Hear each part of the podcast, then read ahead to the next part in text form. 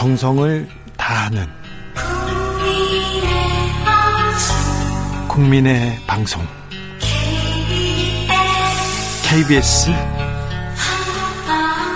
주진우 라이브. 그냥 그렇다고요.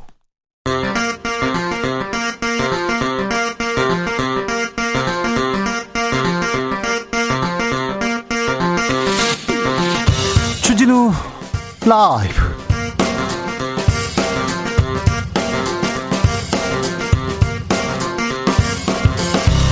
2022년 7월 6일 수요일입니다. 안녕하십니까. 주진우입니다. 김건희 여사 비선 논란이 또 불거졌습니다. 봉화마을 방문 당시 김건희 여사가 운영했던 회사 직원들이 수행해서 논란됐었는데요. 이번에 나토 순방 때 대통령 전용기에 민간인이 탔다고 해서 또 논란입니다. 대통령실은 윤 대통령 부부와 오래된 인연이 있다. 김건희 여사를 도와 전체 행사를 기획했다고 해명했다가 다시 인사 비서관의 아내다. 스페인 갔지만 김건희 여사 수행은 안 했다고 해명했습니다. 그런데 해명하면 할수록 꼬여갑니다. 또다시 불거진 비선 논란 이슈 티키타카에서 짚어보겠습니다. 더불어민주당 대표를 뽑는 전당대회 어떻게 치를 것이냐 규칙을 놓고 비대위와 전당대 준비위원회 옥신각신 했습니다. 사퇴하고 막 그랬는데요. 오늘 전당대회 룰이 확정되면서 공방 일단락 됐습니다. 당대표 선거는 이재명 대 97그룹. 97그룹 중에 가장 두각을 보이는 사람은 박용진 의원인데요. 오늘 만나보겠습니다. 토사구팽 정치권에서 연달아 토사구팽 이야기가 나옵니다. 당대표 출마 막힌 박지원 전 비대위원장. 민주당이 나를 계력 취급했다. 토사구팽에 굴하지 않겠다고 했습니다. 성상납, 성상납 증거인멸 교사 의혹. 이준석 국민의힘 대표 토사구팽 당하는 거 아니냐 이런 얘기 계속 나옵니다. 정치권에서는 토사구팽 어떻게 대하고 있을까요? 각 당의 혁신 분위기는 어떨까요? 공동 공동 혁신 구역에서 다뤄보겠습니다. 나비처럼 날아 벌처럼 쏜다. 여기는 주진우 라이브입니다. 오늘도 자중차에 겸손하고 진정성 있게 여러분과 함께 하겠습니다. 네. 정치율 조사 기간 특급 이벤트 이런 거 좀 안 했으면 좋겠습니다. 주라와 나의 연결고리는 매일 하나씩 찾아보겠습니다. 오늘은요. 숫자 5가 슈라와 나의 연결고리입니다. 주진우 라이브는 KBS 1라디오 5시 5분에 시작합니다. 그래서 5, 5와 관련된 어, 관계 있으면 이렇게 알려주십시오. 주위를 둘러보세요. 제 전화번호에 5 들어갑니다. 제 생일 5 들어갑니다. 5 이거 뭔가요? 이렇게 얘기하고요. 제 집 주소 5 들어갑니다. 평소에 5를 좋아했어요. 5, 5씨를 좋아했답니다. 이런 얘기 사연 보내주시면 됩니다. 어, 사무실에서 다섯 명이 듣고 있다고요? 그러면 그 괜찮습니다. 좋습니다. 선물 드리겠습니다. 사연 보내주시면 추첨해서 2만 원 상당의 편의점 상품권 드립니다. 아, 샵 9730 짧은 문자 50원 긴 문자 100원으로 보내시면 됩니다. 콩으로 보내셔도 되고요.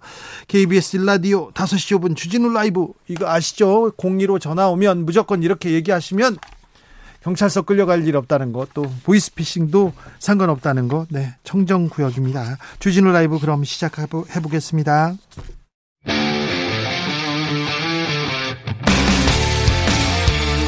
탐사보도 외길 인생 20년. 주 기자가 제일 싫어하는 것은?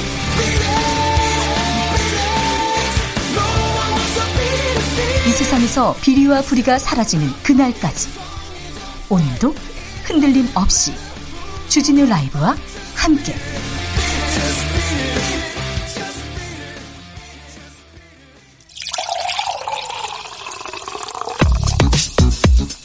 진짜 중요한 뉴스만 쭉 뽑아냈습니다. 주스 정상근 기자 어서 오세요. 네 안녕하십니까. 김건희 여사 또 비선 논란 또 이어집니다. 네, 윤석열 대통령의 나토 정상회의 순방길에 대통령실 직원이 아닌 민간인 신분의 여성이 한 명이 동, 행했다고 MBC와 동아일보 등이 보도했습니다. 어, 이원모 인사비서관의 배우자 신모 씨인데요. 그 이원모 비서관은 검사 출신으로 윤석열 대통령의 최측근으로 꼽히고 있습니다. 네. 네, 어쨌든 이원모 비서관의 아내는 민간인 신부님에도 마드리드의 대통령 숙소에서 윤석열 대통령 부부와 함께 머물면서 어, 경호상 기밀 사안인 이 김건희 여사의 일정과 의전을 확인하는 등 사실상 제2부속실 역할을 수행했다라는 것이 보도의 요지입니다. 공군 1호기에도 탑승했다고 합니다. 네, 어, 심지어 지난달 초 15명으로 구성된 순반 답사팀 일원으로 대통령실 직원 그리고 외교부 직원들과 함께 스페인 마드리드에 다녀왔다라고 하고요. 네. 이 선발대의 일원으로 윤석열 대통령 대통령 부부보다 5일 먼저 스페인으로 출국했다라고 합니다. 자, 이 부분에 대해서는요. 저희가 취재한 게 많아서요. 잠시 후에 자세하게 말씀드리겠습니다. 민주당에서는 국정조사감이라고 주장합니다. 네, 우상호 민주당 비상대책위원장은 오늘 비대위회의를 통해서 김건희 여사가 개인적으로 지인을 해외 순방에 데리고 갔다는 것은 국회에서 심각하게 따져봐야 할 문제라면서 국가 기강에 관한 사안이라고 지적했습니다. 어, 우상호 위원장은 최순실 씨가 박근혜 전 대통령으로부터 보수를 받진 않았지만 국정농단이 생겼다라면서 지인을 대동하고 다니는 것에 문제의식이 없는 영부인은 국가적인 문제가 될 수 있다라고 주장했습니다. 어제 이어서 오늘도 대통령실에서 해명을 내놨습니다. 대통령실은 신모 씨가 전체 일정을 기획하고 지원했으며 김건희 여사를 수행하거나 김건희 여사 일정 때문에 간 것이 아니다라고 말했습니다.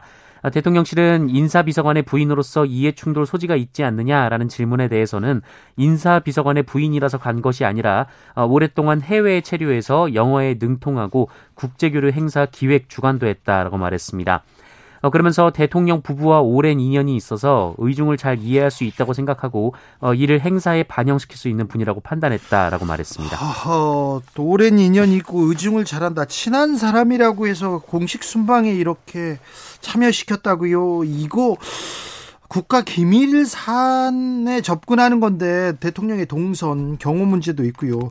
이 부분에 대해서 많은 논란이 나옵니다. 그리고 그러면서 BTS 얘기도 하는데 BTS 얘기를 왜 하는지 그건 잘 모르겠습니다. 여기서.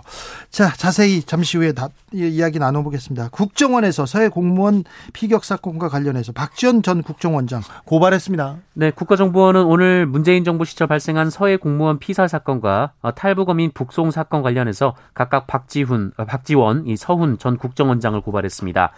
어, 국정원은 박지원 전 원장에 대해서 자체 조사한 결과 관련 첩보 관련 보고서 등이 무단 삭제됐다라며 국가정보원법 위반, 공용 전자기록 등 손상죄 등을 적용했다라고 밝혔고요. 이 서훈 전 원장은 탈북어민 강제 북송 사건 관련해서 어, 당시 합동조사를 강제 조기 종료시킨 혐의 어, 역시 국가정보원법 위반과 허위공문서 작성죄 등을 적용했다라고 밝혔습니다. 박지원 전 원장이 정권이 바뀌면 분명히 여러저러 이러저러한 사안으로 분명히 자기에 대한 수사가 시작될 거라고 분명히 얘기하신 적이 있는데 이 부분에 대해서 이 고발 사건에 대해서는 어떻게 생각하는지 내일 아, 내일입니까 모레입니까 금요일 날 저희가 박지원 원장 모셔가지고 자세히 얘기 나눠보겠습니다. 이준석 국민의힘 대표는 오늘도 윤석열 정부에 강하게 강하게 나를 세웠습니다. 네, 오늘 국민의힘과 정부가 고위 당정 협의회를 열었는데요. 이 자리에서 이준석 대표는 이 대선에서 국정과제를 통해 말한 이 많은 정책이 정책 수요자에게 효율적으로 전달되지 않고 있다라며 민생을 살피는 세밀한 이야기 전달이 부족했다라고 정부 정책을 비판했습니다. 어, 또 이른바 59초 쇼츠 공약 중 하나였던 이 전기차 충전 요금 인상 중지 정책이 별다른 설명 없이 폐기됐고 어, 현장에서 호응이 높았던 양육비 국가 선지급제도 국정과제로 주목을 못 받아서 양육 위기에 처한 한부모 가정의 실망이 크다라고 주장했습니다. 어, 그리고 이후 권성동 원내대표도 이 취약계층 대책 마련 등을 주문했는데요. 어, 그런데 이 얘기를 듣고 있던 한덕수 국무총리가 권성동 원내대표 발언에 적극 동의한다라는 말을 했지만 어, 이준석 대표는 언급하지 않았습니다. 네. 재미있게 흘러가고 있습니다. 민주당에서는 룰을 아, 이제 만들었나 보죠? 네, 민주당은 오늘 오전 당무위원회를 열고 이 당대표 예비 경선에서 일반 여론조사 30%를 반영하기로 한 이 전당대회 준비위원회 안을 그대로 의결했습니다. 아, 다만 비대위의 의견을 반영한다면서 이 최고위원 예비 경선에 대해서는 이 중앙위원회 100%로 컷오프하는 안을 관철시켰는데요. 어, 이로 인해 아직 갈등의 불씨가 남아 있는 상태입니다. 박지원 전 위원장은 어떻게 됐습니까? 네, 박지원 전, 비, 전 비상대책위원장 관련해서 그 우상호 민주당 비상대책위원장은 어, 당무위가 공식적으로 안건으로 다룬 것은 아니지만 어, 계속 문제를 제기했기 때문에 의견을 물었고 어, 당무위에서는 비대위 의견을 존중한다 이렇게 만장일치로 정리했다 라고 말했는데요. 네. 앞서 비대위는 박지원 전 위원장 출마 자격 관련해서 예외를 인정할 불가피한 사유를 발견하지 못했다라면서 당무위 안건으로 부의하지 않기로 한 바 있습니다. 박지원 전 위원장 토사구팽 얘기를 하더라고요. 네, 성폭력 없는 세상을 만들고자 본인을 영입했던 민주당이 본인을 계륵 취급하고 있다라면서 민주당이 본인을 쓰고 버리는 것은 상관없지만 이 성폭력 없는 세상까지 토사구팽하려 한다라고 주장했습니다.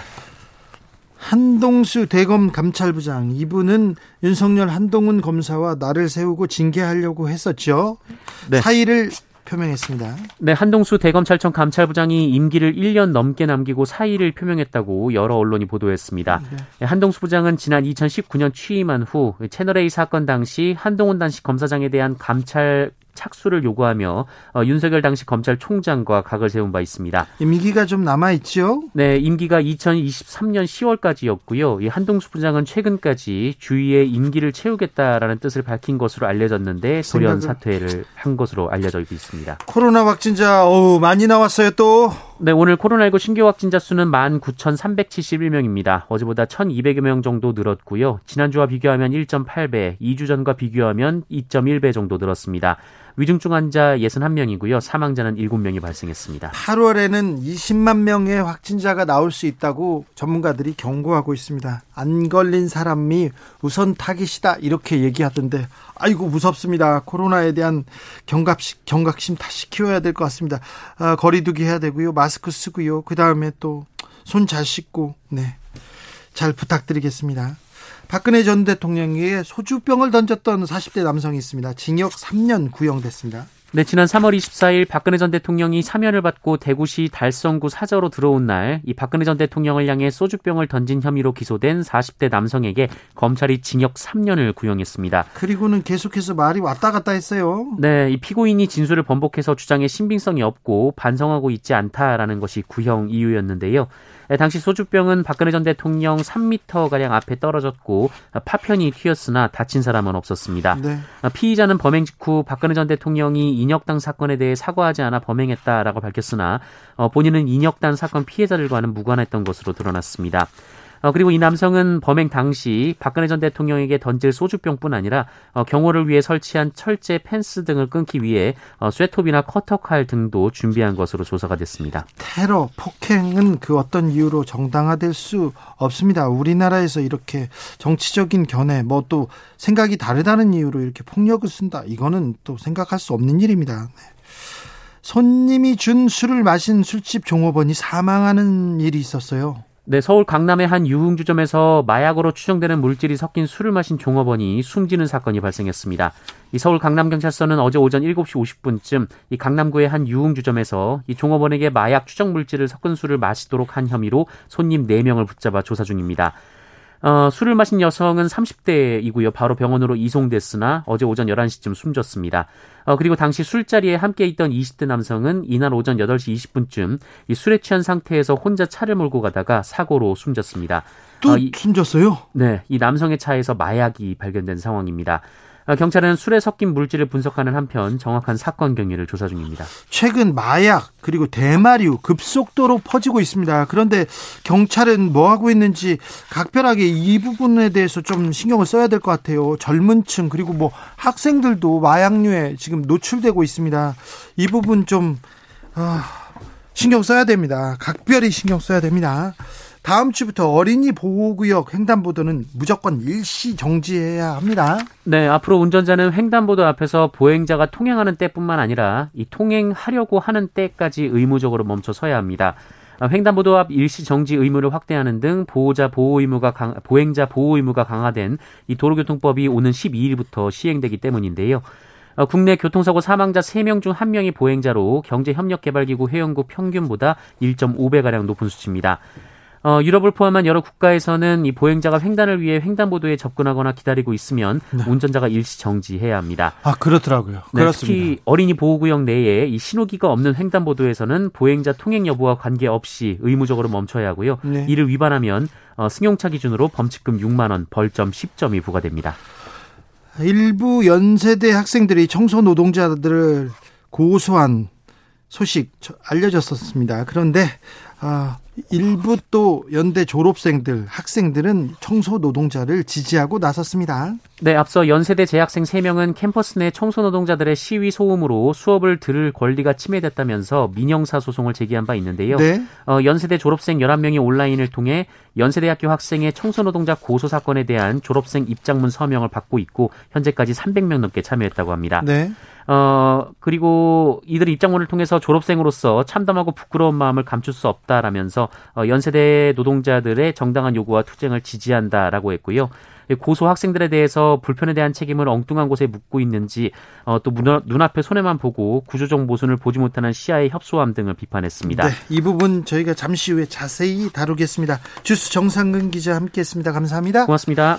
연대 청소 노동자 집회를 두고 논란이 증폭됩니다. 연세대 재학생들은 청소 경비 노동자들의 투쟁을 지지한다. 학교가 해결해야 한다. 이런 목소리도 냈습니다. 연대 재학생의 이야기 좀 더 자세히 들어보도록 하겠습니다. 윤채형 윤채형 학생 나와 계시죠? 안녕하세요. 네, 여보세요. 안녕하세요. 윤채영 학생이죠? 네, 맞습니다. 네, 오늘 기자회견 열었어요? 네. 어떤 취지의 기자회견이었습니까? 네, 최근 저희 학교 학생들이 청소 경비 노동자 시위를 고소한 게 화제가 되면서 네. 그쪽으로 네. 많이 포커스가 갔잖아요. 네. 저희는 노동자분들에게 연대하는 학생들의 입장에서 시위에 반대하는 목소리뿐만 아니라 연대하는 목소리도 있다는 걸 분명히 알리고 싶었습니다. 네. 또 저희가 꼭 말씀드리고 싶은 건 저희가 그 학생들에게 대응한다, 대항한다라는 의미가 아니라 방관자인 학교 측에 책임을 질 것을 촉구하는 자리였습니다. 아, 학교가 좀 책임을 져야 된다. 예. 네. 기자회견 전에 저 연대 서명도 받았는데 저 학생들이 지나가면서 서명 잘 해줍니까? 어 저희가 이제 구글 폼을 통해서 온라인으로 서명을 어허. 많이 받았고요. 요즘은 그렇군요. 네, 저희가 이제 재학생만 따로 카운트 하진 않았고요. 네. 이제 처음 낸 입장문에 총 3,000분 정도가 온라인으로 서명을 해주셨는데 그 중에 연세대 재학생 또는 졸업생이라고 이제 직접 밝혀주신 분이 합해서 1,000분 정도 되었습니다. 아이고 많이 받았네요. 그런데 네. 이런 서명을 받는다 이렇게 얘기하면 친구들은 뭐라고 합니까? 어, 친구들은 사실 저랑 생각이 비슷한 친구들이 많아서 네. 다들 흔쾌히 동참해주는 친구들이 많았고요. 예. 네. 각자 반... 공유가 잘 됐습니다. 그래요? 반대하는 반대하는 목소리도 있었어요? 어 일단 시위에 대해서 뭐 불편을 얘기하는 목소리도 있었죠 분명히. 네. 네. 자, 청소 노동자들이 처우 개선을 요구하는 시위를 벌였어요. 그런데 민영사 소송까지 제기했습니다. 일부 학생들이 이 부분은 어떻게 보세요? 어, 사실 이제 이렇게 시위가 수업 그 학생들의 수업과 공부에 방해가 되었냐 하는 문제에 대해서는 네. 당연히 개인마다 느끼는 게 다르기 때문에 제가 뭐 방해가 되었다, 안 되었다라고 말씀드리는 게 부적절한 것 같습니다. 다만 그... 정말 그 시위가 학습에 방해가 되었다면 학생들을 학습권을 지켜줘야 하는 주체이자 노동자들의 고용주인 학교에 책임이 있다는 점을 꼭 말씀드리고 싶습니다. 어, 그렇죠. 그런데요, 어, 저 윤채영 학생은 공부하는데 방해가 됐습니까?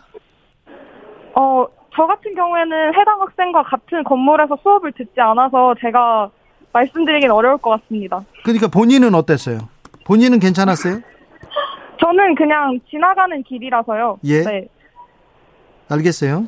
어, 자, 학교의 책임을 계속 얘기하고 있는데 본질적인 문제가 뭐라고 보세요? 네, 이번 논란의 진짜 본질적인 문제는 원청인 학교에서 계속 책임을 회피하고 있는 건데요. 학교에서는 계속 하청업체와 얘기, 이야기하라면서 방관하고 있고 해당 업체에서는 돈이 없다는 말만 되풀이하고 있습니다. 그래서 저희는 학교가 원청으로서 또 노동자들의 실질적인 고용주로서 책임을 다할 것을 촉구하고 있습니다. 학교한테 입장을 내놔라, 학교가 해결하라 이렇게 얘기하니까 학교는 뭐라고 합니까? 어 일단 일단 청소 노동자분들의 요구가 딱 세 가지예요. 네. 임금 440원 인상, 정년퇴직자 인원 충원, 샤워, 실 설치인데요. 네. 이 세 가지를 매일 학교의 당국에 요구하고 있는 거거든요. 네. 근데 학교는 계속 자기 책임이 아니라는 말을 되풀이하고 있습니다. 학교에 건물도 많고 또 공간도 좀 많은데 좀 내줘도 될 것 같은데요. 네, 그렇죠. 건물이 워낙 많은데. 네. 그죠. 돈도 많고요, 학교는요. 네, 알겠어요. 연세대 나윤경 교수가 어, 사회 문제와 공정 이런 수업 계획서를 이렇게 올렸어요. 많은 학생들이 호응하고 많은 일반인들도 호응했는데 어, 채용 학생은 어떻게 생각하세요?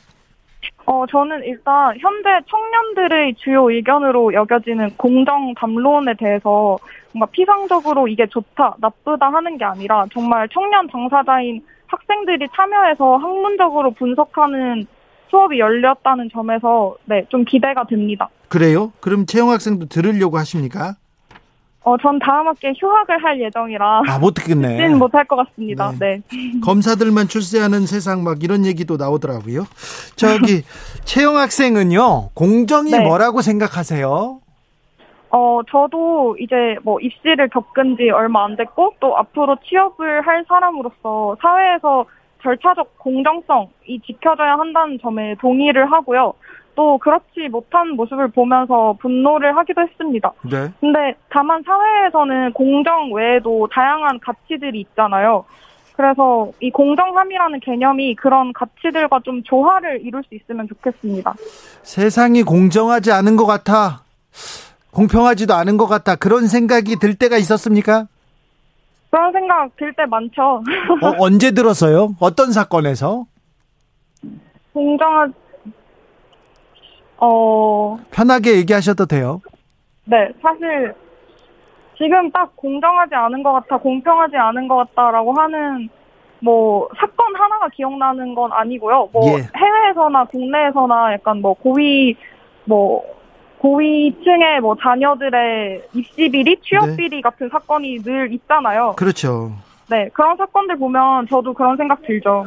그 부분은 좀 해결해 돼, 해결해 줘야 되는 것 같아요. 공정하게 사회의 출발은 공정하게 해야 되는데 입시 비리, 그 취업 비리, 은행에서 계속 그런 사건 벌어지고 있고 제대로 처벌도 안 되고 회장들은 다 풀려나고 막 그런 거 보면 참 아, 기성세대가 우리 젊은이들한테 이러면 안 되는데 저희들도 좀 죄스럽고 미안하고 막 그렇습니다. 네, 그렇죠. 네. 마지막으로 청년으로 이 사회에 하고 싶은 말 있으면 한마디 해주세요. 어, 가장 하고 싶은 말은요.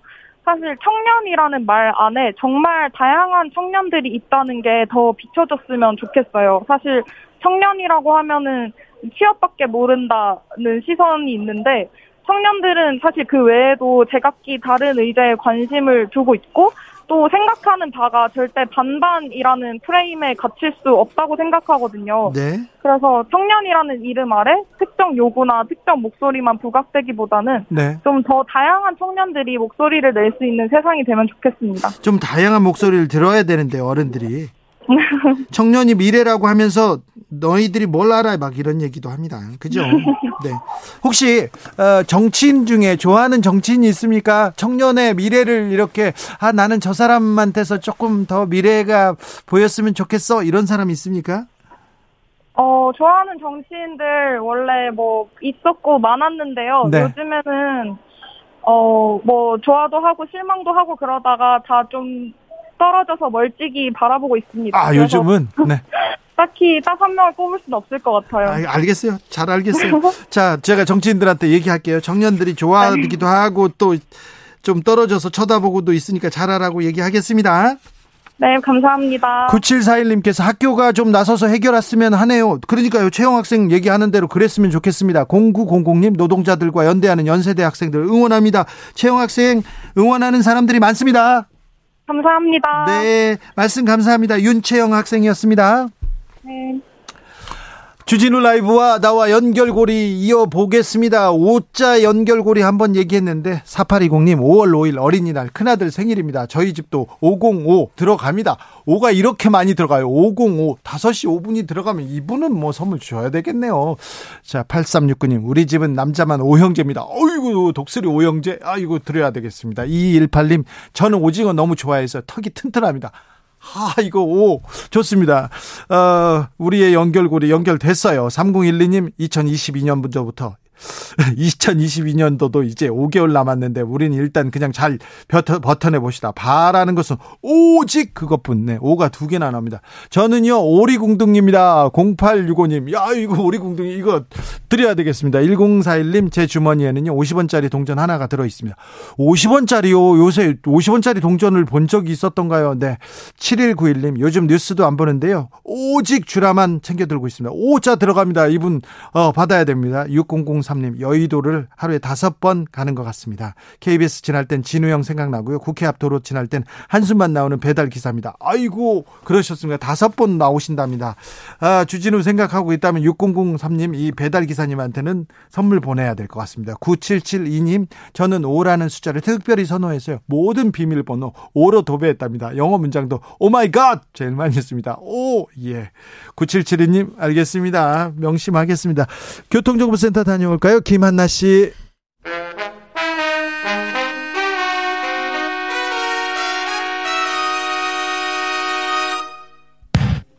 주진우 라이브 돌발 퀴즈. 오늘의 돌발 퀴즈는 객관식으로 준비했습니다. 문제를 잘 듣고 보기와 정답을 정확히 적어 보내주세요. 재미 수학자 허준희 교수가 한국계로는 처음으로 이 상을 수상했습니다. 이 상은 4년에 한 번만 40세 미만의 젊은 수학자에게만 주는 상인데요. 허 교수는 박사과정 때 수학계의 오랜 난제를 대수기하학으로 증명해냈고 모두 11개의 수학적 난제를 차례로 해결했다고 합니다. 자, 오늘의 문제 드릴게요.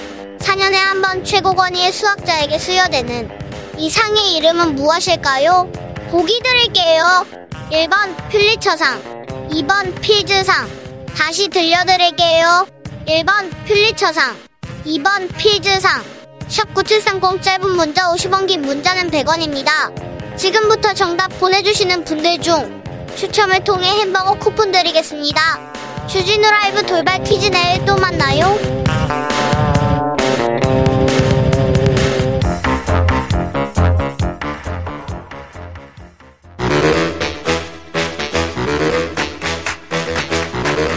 이것이 혁신이다. 여야를 떠나서 관습을 떼버리고 혁신을 외쳐보다.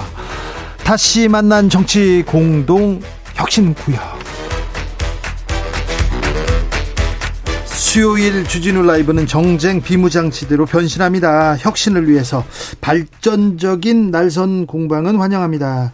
자, 주진우 라이브가 지정했습니다. 그냥 우리가 지정했어요. 여야 혁신위원장 두 분 모셨습니다. 천하람 국민의힘 혁신위원 어서 오세요. 예, 전남 순천의 천하람입니다. 최지은 민주당 북강서울 부산 북강서울 지역 위원장 어서 오세요. 안녕하세요. 최지은입니다. 네, 잘 계시죠? 예, 잘 지내고 있습니다. 네. 혁신을 위해서 국민의힘은 잘 가고 있습니까? 예, 뭐 열심히는 하고 있습니다. 표정이 왜 그렇게 안 좋아? 아니 뭐 요새 저희 당이 또 시끄럽기도 하고 네. 뭐 그렇죠. 근데 예. 천하람 위원 예. 그 시끄러움은 음. 내일이면 끝나는 겁니까? 그거는 저도 모르겠습니다. 그래요? 예. 계속 시끄러울 예정입니까? 어, 뭐 그건 모르죠. 윤리위가 하기 나름이죠. 뭐. 아니 그런데 이게 혁신을 위해서 국민을 위해서 시끄러우려면 국민을 위해서 국가를 위해서 싸움은 해야죠. 근데 그런 싸움, 그런 정쟁이 아닌 것 같아요. 제가 봐도 이게 무슨 건설적인 의미가 있는지 네. 잘 모르겠습니다. 솔직히. 그래요? 예. 네. 민주당은 룰을 이제 정했습니까? 네, 지금 네. 어저께 네. 어, 전대 전준위에서 만든 룰을 비대위에서 뒤집어가지고 많은 네. 당원들이 굉장히 빨리 잘못했다라고 얘기를 하니까 비대위에서 다시 또 바로, 수용을 해가지고 네. 유연, 유연하게 거의 이제 전준위 안으로 대부분 가는 것으로 결정이 됐습니다. 그렇습니까? 그 이거 혁신을 위한 싸움이었습니까? 정쟁이었습니까? 저는 크게 봤을 때 그 혁신 그리고 이 당권에 대한 것은 어, 소수가 권력을 가진 것을 다수에게 그 나눠주는 것이 혁신이라고 생각을 하거든요. 네. 과거 DJ 때몇 몇 분이 어 이제 밀실에서 너가 당 대표고 너가 최고위원하고 뭐 어떻게 공천하고 이런 걸 정했다고 하면 지금은 그래도 많은 분들이 뭐 권리당원 투표도 있고 대의원 투표도 있고 그러는데 이제 그것보다 더 많이 대의원 비중은 낮추, 낮추고 권리당원 비중을 높이고 국민 여론도 반응, 반영하자 더 많은 사람들이 참여하는 방향으로 가고 있기 때문에 이게 저는 민주주의의 측면에서 혁신이라고 생각합니다. 민, 그러니까 저는 근데 민주당이 아직 좀 배가 덜 고프다. 약간 덜 망했다라는 느낌이 많이 들었던 게 네. 전준이 아니 됐든 이번에 비대위에서 최종 한 안이 됐든 뭐뭐 뭐 좋아요. 좋은데 어 아직도 대의원 제도를 또 그대로 유지하고 비율은 물론 약간 줄였습니다만은 민심 반영한 비율이 그래서 뭐 그 끝으로 해서 30% 정도인가요? 예, 원래 10%였던 거에 비해서는 뭐 비약적인 발전입니다만은 30% 반영해가지고 이게 뭐 의미가 있겠습니까? 맨날 뭐 새로운 인물 나와야 된다라고 하는 말은 하면서 대의원제도 그대로 놔두고 뭐 민심 30%밖에 반영 안 하면 다크호스가 어떻게 나와요? 저는 그래서 게다가 박지원 비대위원장 물론 당선은 안 되겠지만 나와도 그리고 듣기 싫은 얘기 할 수도 있지만 아니 그냥 살려놔도 되는 건데 그런 사람 다 쳐내면서 왜 뭐 새로운 인물 얘기를 하는지 솔직히 잘 모르겠어요. 흥행 카드 네 생각도 네. 하는데 어떻게 보세요? 어, 저도, 어, 일부는 동의를 하는데요. 다만 그 대의원 제도라는 것이, 어, 민주당 같은 경우에는 호남에 굉장히 많은 당원들이 있고, 영남 같은 경우, 제가 있는 부산만 해도 그 당원 비율이 호남의 같은 지역구보다 훨씬 적거든요. 그래서 그런, 어, 지역별로 안배를 위해서 이 대의원 제도가 처음에 나왔기 때문에 그 제도의 도입 의도에 대해서는 높게 평가를 합니다. 아, 저희는 그런데 당원 숫자를 바꿔야 됩니다, 사실. 음. 저희가. 저희 지역구에 민주당 당원만큼 저희 당원이 많았으면 소원이 없겠습니다. 네. 네, 그 저희 순천에 계시고 또 네. 저는 부산에 있기 때문에 이렇게 말씀하시는데 이런 것들에 대해서 사실은 크게는 우리 선거 제도의 개혁 어, 이런 이 지역주의 타파를 할 수 있는 선거 제도의 개혁도 같이 얘기가 돼야 될 것 같아요. 지금 대의원 제도는 사실은 좋은 취지로 만들어졌지만 지금 이것 때문에 그러면 소수의 국회의원들이 소위 뭐 오더를 내려가지고 원하는 사람 뽑게 하는 식으로 지금 악용되는 것이 아닌가 여기에 대해서는 어, 사실은 문제 제기가 필요하고 이것 때문에 다크호스가 들어오기 힘들다라고 얘기할 수 있다고 생각합니다. 그 대의원 제도, 그다음 그 룰에 네. 대해서 국민들이 관심이 별로 없어요.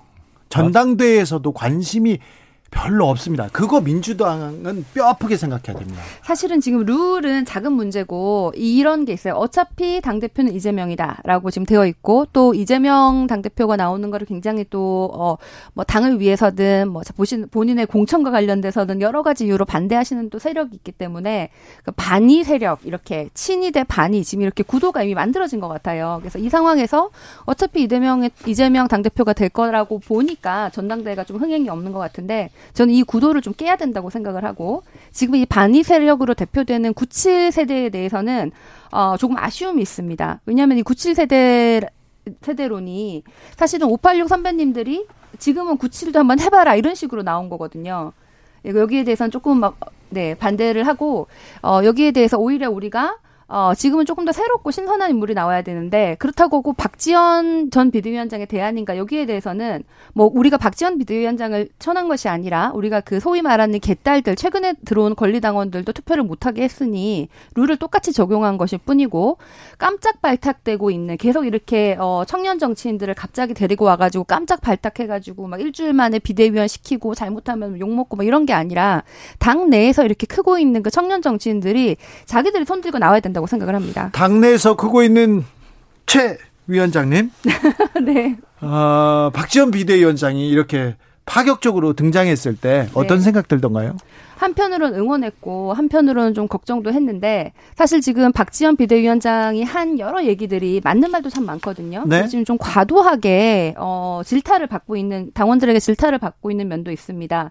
사실 박지원 비대위원장이 좀그 뭐 이재명 후보의 공천에 대해서 좀 오락가락 했다거나 아니면은 굉장히 컨텐츠가 뭐 엠번방이나 성비위 관련해서 너무 조금 어좀어 어, 다양하지 못했다 이런 면에 대해서는 충분히 들을 수 있지만 또 그그 그 나이의 여성을 그런 목소리를 내라고 또 비대위원을 시켜놨는데 그렇다고 해서 또 그 일을 한 것에 대해서 너무 과대하게 지금 비난을 받고 있다고 생각을 하고요. 저는 오히려 박지원 비대위원장은 잘못했다가 아니라 우리 당에 있는 그 많은 초선 의원들은 그동안 그런 얘기조차 안 하고 뭐 하고 있었냐고 묻고 싶습니다. 네. 저희 당이 너무 시끌벅적하고 다이나믹해서 뭐 할 말은 없습니다만은 네. 그렇죠. 네, 민주당이 아우, 네. 너무 재미가 없어요. 뭐 전당대회가 하나도 별로 사실 기대가 안 되고 저 정도면 정치 초고관여층인데 저도 뭐 사실 봐도 별로 이렇게 재미있는 포인트들이 없거든요. 일단 어, 뭐 97세대 뭐 솔직히 뭐가 새로운지 잘 모르겠고 사실 강병원 후보 랑 이재명 후보 아직 후보 등록 안 했죠. 의원이랑 6살밖에 차이 안 나요. 그러니까 생물학적으로도 별로 차이 나지는 않고요, 네, 나이가. 네, 네. 뭐 그분들 박용진 의원 뭐 그나마 목소리 좀 냈지만 나머지 분들은 검수완박 국면 조국 사태에서 도대체 무슨 차별화된 목소리를 내는지 전혀 기대 가 나오 되질 않습니다. 그래서 생물학적으로 젊어진다는 거 외에. 네. 아무튼 뭐 박지원 비대위원장은 그냥 뭐 젊은 느낌 내려고 이제 갖다가 억지로 놓았던 거니까 뭐 크게 저희가 뭐 평가할 거는 아니고 나름대로 또 본인 역할 하시려고 애쓰셨으니까 어 뭐 큰 건 아닌 것 같고 그래서 우리 어 최지은 위원장님 뭐 전당대회 뭐 안 하세요? 어, 제가 신선한 인물을 나오라고 했, 기 때문에 아, 그런 측면에서는 뭐 저를 포함해서 여러 젊은 세대들이 아, 선배들이 막 이렇게 나오라고 판 깔아주는 것이 아니라 손을 들고 나와야 된다고 생각을 합니다. 120님께서 민주당은 두 귀를 쫑긋하고 들어도 모자랄 판에 쓴소리 단소리 가려 듣다니요. 어떤 소리도 귀담아 들어야 할 때인 것 같습니다. 얘기합니다. 국민의힘은 네. 국민의힘이 너무 스펙타클해요. 지나치죠. 네. 네. 재미가 너 재미도 너무 지나치고 네. 롤러코스터 같아요. 어, 그러니까요. 또 네. 이슈도 많고요. 그래서 어떻게 된답니까? 저도 모르겠어요. 저도 답답합니다, 진짜로. 네? 그래서 아. 혁신해야 될 거 아니에요. 아 그래서 저 방금도 지금 혁신이 회의하고 왔는데 무슨 안건에 뭐가 올랍니까? 뭐 저희 공청 개혁도 엄청 많이 있고 뭐 삼선 초과 연임 금지니 음. 뭐 심지어는 공청 관리 위원을 차라리 따로 투표로 뽑자부터 뭐 온갖 재밌는 아이디어들이 많이 나왔는데 근데 일단은 제가 봤을 때는 당내에 지나치게 다이나믹한 요소가 좀 없어져야 일단 이준석 대표 문제가 해결돼야 그 다음에 뭐가 될까? 그 다음에 뭔가 이게 공론장이 펼쳐지지. 지금은 제가 봤을 때도 뭐 그게 모든 이슈를 잡아먹는 블랙홀 같은 역할을 자, 하고 있어요. 그렇어요. 블랙홀입니다. 그런데 지금 고물가, 고환율, 음. 고금리 지금 민생에서는 계속 아우성 들립니다. 그렇죠. 그런데 음. 계속해서 지금 국회가 제대로 공전 중이죠. 음. 그리고 국민의힘은 정부 여당인데 계속해서 당대표 문제, 당대표 리스크에 그냥 싸여 있죠. 음. 그래서 지지율 계속 떨어지는 거 아닙니까? 그리고 국민들이 정치권 질타하는 거 아닙니까? 정확한 말씀입니다. 뭐 다행인 거는 일단 원구성 문제는 조만간 빨리 해결이 될 것 같고 의장 선출 뭐 부의장 선출 다 했으니까. 근데 이제 원구성이 되더라도 컨텐츠가 나와야 되잖아요. 그리고 이제 우리 당 의원들이나 뭐 민생 특위 뭐 정책위 뭔가 컨텐츠를 좀 많이 내놔야 되고 그게 아, 물론 이준석 대표와 관련된 문제만큼 재미는 있을 수는 없기 때문에 네. 주목을 크게 받긴 어렵더라도 뭔가 꾸준히 노력하고 있다라는 느낌을 줘야죠, 당연히. 지금 이준석 발목에 이준석 대표의 그 늪에 빠져 있는 국민의힘 이럴 때 민주당이 고물가, 고환율, 고금리 여기에 민생 정책도 내고 다수당으로서 뭐 뭐 뭐이 법도 만들고 지금 치고 나가야 돼요. 맞습니다. 민주당도 굉장히 많이 부족합니다. 사실 우리가 집권 여당일 때도 이런 게 굉장히 부족했는데 항상 경제 문제다 이러면서 구체성이 굉장히 떨어집니다. 지금은 어, 우리가 야당이니까 무조건 비판을 할 것이 아니라 물가 안정 민생에 대해서는 입법도 오히려 민주당에 더 신속하게 해야 되고 국민의힘과 법인세 인하 같은 경우에는 지금 여, 야가 지금 입장이 굉장히 다르지 않습니까? 이런 것에 대해서는 끝장 토론이라도 해야 됩니다. 그런데 지금 너무 정책이 실종되어 있고 뭐 전당대 룰 가지고 지금 민주당은 얘기를 하고 있고 국민의힘은 이준석 대표하고 배, 배현진 최고위원 이 모습이 청년 정치인들한테는 오히려 다 이게 굉장히 명예에 실추되는 모습이라고 생각을 합니다. 두 분이 청년 정치인의 대표성을 가진 분들로서 굉장히 지금 진중한 모습은 안 보여주고 이런 민생이나 경제 얘기는 하나도 안 하고 굉장히 이 사소해 보이는 어 것들로 어뭐 사소하다고 하면 그렇지만은 굉장히 이게 어 가십성 이런 행동들을 많이 하시는 것은 안타깝고요. 오히려 지금은 물가 안정에 대해서 야당 뭐 여야가 이렇게 모아서 얘기를 한다든지 그리고 지금 법인세, 유류세 이런 것에 대해서 여러 가지 입장이 다르지 않습니까? 그러니까 다른 나라 사례도 함께 보면서 이런 법인세 인하가 지금 도대체 아, 윤석, 열 정부에서의 그 어, 대선 공약이었긴 하지만 이게 지금 무선 순위여야 되냐? 지금 물가 안정해야 되는데 오히려 취약계층한테 줄 재정 여력을 더 많이 확보를 해놔야 되고 물가 안정에 대한 여러 가지 대책을 내놔야 되는데 세금을 깎아주는 것이 물가 안정에도 역행하고 아, 재정 여력에도 역행하는 것인데 취약계층도 아닌 기업 손을 들어주는 것이 설사 장기적으로는 경기 침체를 막기 위한 대책이라고 해도 지금 필요한 것은 아니. 아니라고 생각을 합니다. 근데 아니 뭐 제가 여기서 뭐 법인세 관련한 논쟁을 길게 할 건 아니지만 방금 이제 최, 최 위원장님 말씀하셨듯이 경기가 급속하게 식을 수 있는 국면이잖아요. 그래서 나름 차, 그래도 상대적으로 투자 여력이 있는 기업 집단들에게 좀 투자할 수 있는 여력을 좀 더 넓혀주는 거는 뭐 나름대로 유효적절한 수단이라 볼 여지도 있습니다. 그래서 그거는 이제 좀 정책 전문가들 토론을 들어보면 되는 것이고 어, 이준석 대표도 나름 정, 오늘 이제 우리 고위 당정 협의 하지 않았습니까? 거기서도 굉장히 많은 민생 관련한 이슈들을 내놨어요. 특히 우리 당이 민생, 우리 당과 이제 대통령실이 뭔가 민생과 관련해서 열심히 안 하고 있다라는 그런 좀 혼선된 메시지들이 나가고 있는 거에 대해서 네. 이준석 대표도 굉장히 어, 뭔가 우려를 많이 했고 그리고 이제 뭐 예를 들면 저희 대선 공약들 중에 어, 국민들께 충분한 설명 없이 후퇴했던 부분들이 있습니다. 뭐 예를 들면 전기차 충전 요금 5년 동결이라든지 뭐 병사 월급이라든지 뭐 다양한 이슈들이 있는데 이런 부분들에 대해서도 우리가 좀 어, 솔직하게 뭐 이해를 구하거나 아니면은 뭔가 그걸 최대한 살릴 수 있는 방안을 좀 마련해야 된다. 게 결국 정, 정치 정치의 본질적인 역할 아니겠습니까? 그래서 그렇죠. 그런 본질에 좀 충실하다 보면 뭐 지지율은 자연스럽게 올라가겠죠. 그런데 그 대통령이 그 본질 정치의 본질 에 이렇게 집중하는 것처럼 보여야 되는데 음. 기자들 옆에서 한마디 할 때 한마디 하는데 전 정권 탓하고 인사 음. 참사에 대해서 뭐 이렇게 훌륭한 이렇게 얘기를 하십니다. 거기에다가 김건희 여사 또 논란 불거졌습니다. 혁신 차원에서 보면 이건 어떻게 보시는지요? 아니 왜 이렇게 센 펀치를 두 대나 동시에 때리고 그러니까 이게 두 개를 쪼개서 물어보셔도 지금 힘든 마당에 네. 일단 아, 첫 번째 전 정권 탓하는 거는 하지 말아야 됩니다.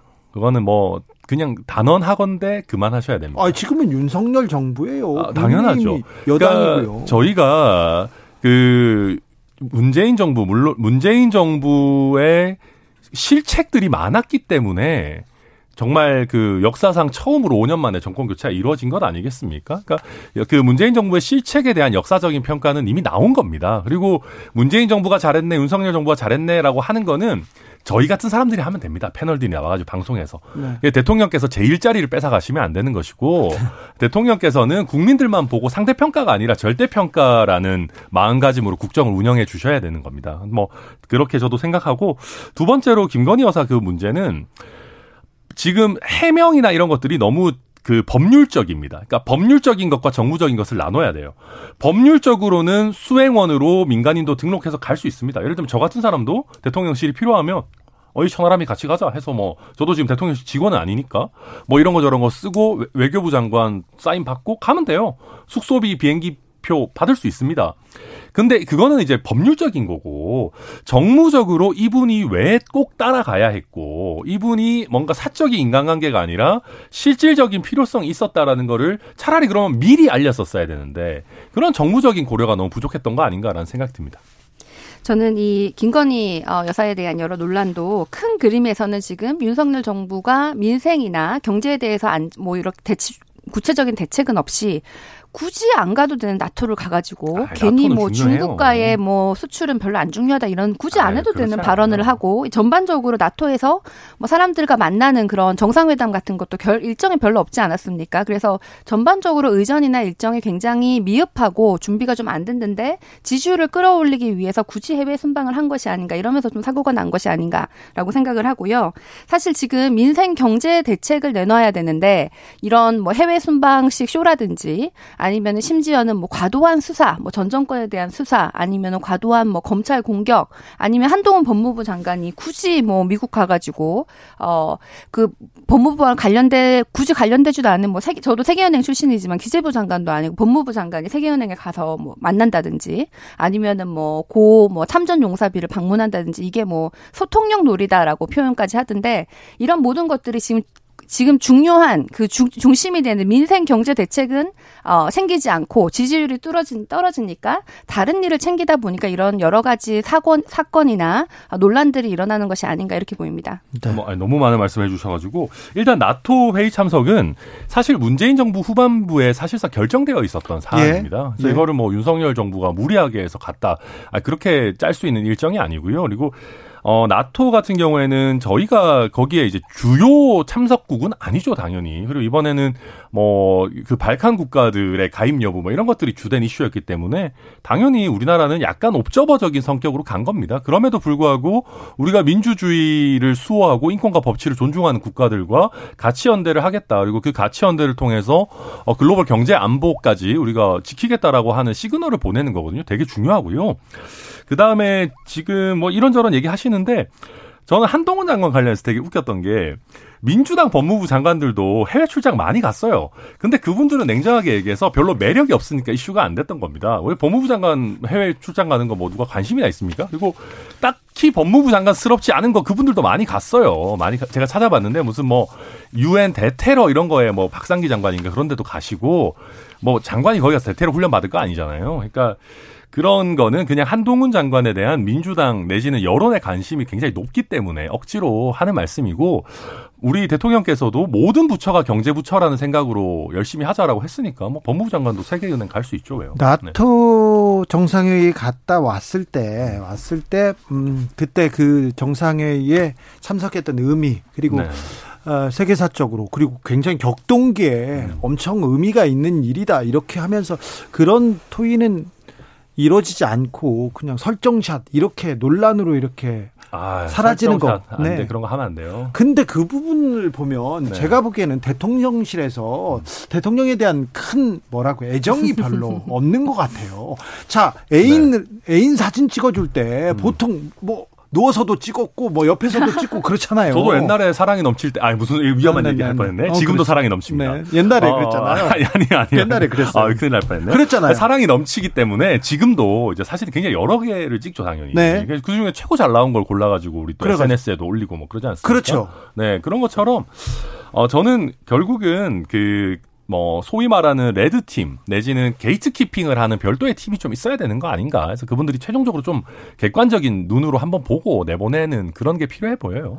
이번에 김건희 여사도 내가 뭘 나를 도와주던 사람이 있었어. 음. 이 사람 이렇게 같이 가면 안 됩니까? 이렇게 음. 물어볼 수 있다고 봐요. 모르니까. 네. 그러면 외교부나 대통령실에서 이건 안 됩니다. 대통령의 일정은 이거는 국, 극 기밀이고 매우 중요한 사안이고 어떻게 어떻게 관리되고 있습니다. 그러면서 이건 안 된다고 노라고 하는 사람이 있었어야 될 거 아닙니까? 그렇죠. 노라는 사람이 있어야죠. 근데 노라는 사람이 지금 없는 거 아닙니까? 그건 뭐 제가 어떻게 알겠습니까? 그리고 아니 그리고 이게 우리가 뭐 진실은 좀 더 따져보고 대통령실 해명도 들어봐야 되겠습니다만은 뭐 어떤 의미에서는 이분이 같이 가서 대통령 내외가 뭐 좀 표현이 그렇지만 마음이 편하다. 네. 예를 들면 이분 이 사람이 같이 있으면 일정을 수행하는데 내가 더 뭔가 편하다. 그것도 의미가 있는 걸 수도 있는 거예요. 이게 약간 뭐, 뭐, 궤변이라면 네. 궤변일 네, 수 네, 네. 있지만 사실 그것도 중요한 얘기일 수 있습니다. 네. 예. 심기 경호 그런 것도 아니, 뭐 심기 경호까지는 아니라도. 이 모든 게 투명하게 아, 됐으면은 문제가 될 게 없습니다. 말씀하신 이유로 맞아. 갈 수도 있는데. 미리 알렸었어야 된다고 봐요. 예, 음. 사실 이제 김건희 여사 같은 경우에는 뭐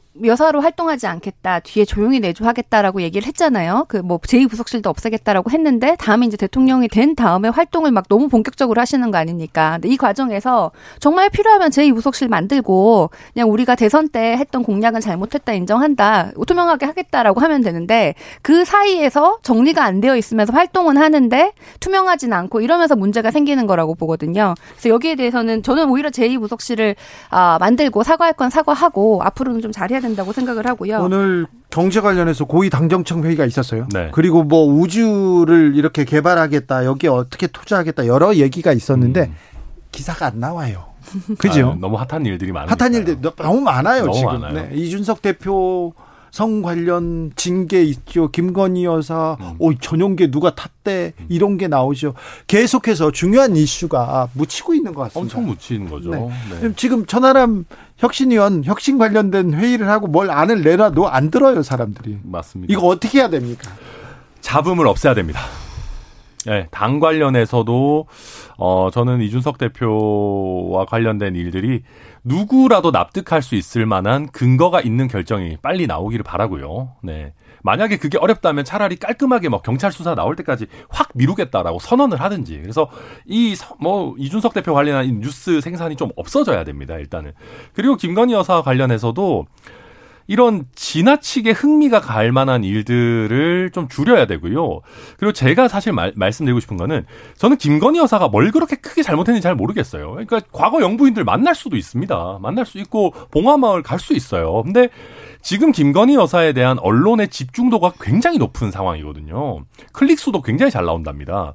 그런 상황에서는 그러니까 본인이 다소 억울하더라도 약간 언론 노출 빈도를 좀 줄이시는 걸 고민해야 되지 않을까. 그래야지만 민생, 경제 대책 이런 것들이 나올 뉴스 공간이 생길 것 같아요. 저는 우리 정치가 좀 전반적으로 후졌다 이런 것을 좀 잘 보여준다고 생각합니다. 가십성, 아, 자극적인 이런 것에 오히려 더 눈이 가고 말씀하신 경제 현안 이런 거에 대해서는 기사도 잘 나오지 않는데요. 패션 기사는 그렇, 그렇게도 나 나오고요. 네, 그래서 우리가 전반적으로 좀 중요한 얘기들을 이 주진우 라이브 같은 방송에서 중요한 얘기들을 더 많이 하고 음. 아 우리가 이런 것을 좀 더 들어야 되는 우리 모두의 책임도 있다고 생각을 하고요. 네. 다만 정치권 특히 저는 이제 민주당의 아, 구성원으로서 아 민주당부터 너무 이 자기 자기 내부 싸움이에요. 룰 싸움은 누구한테 유리하냐 결국 이거거든요.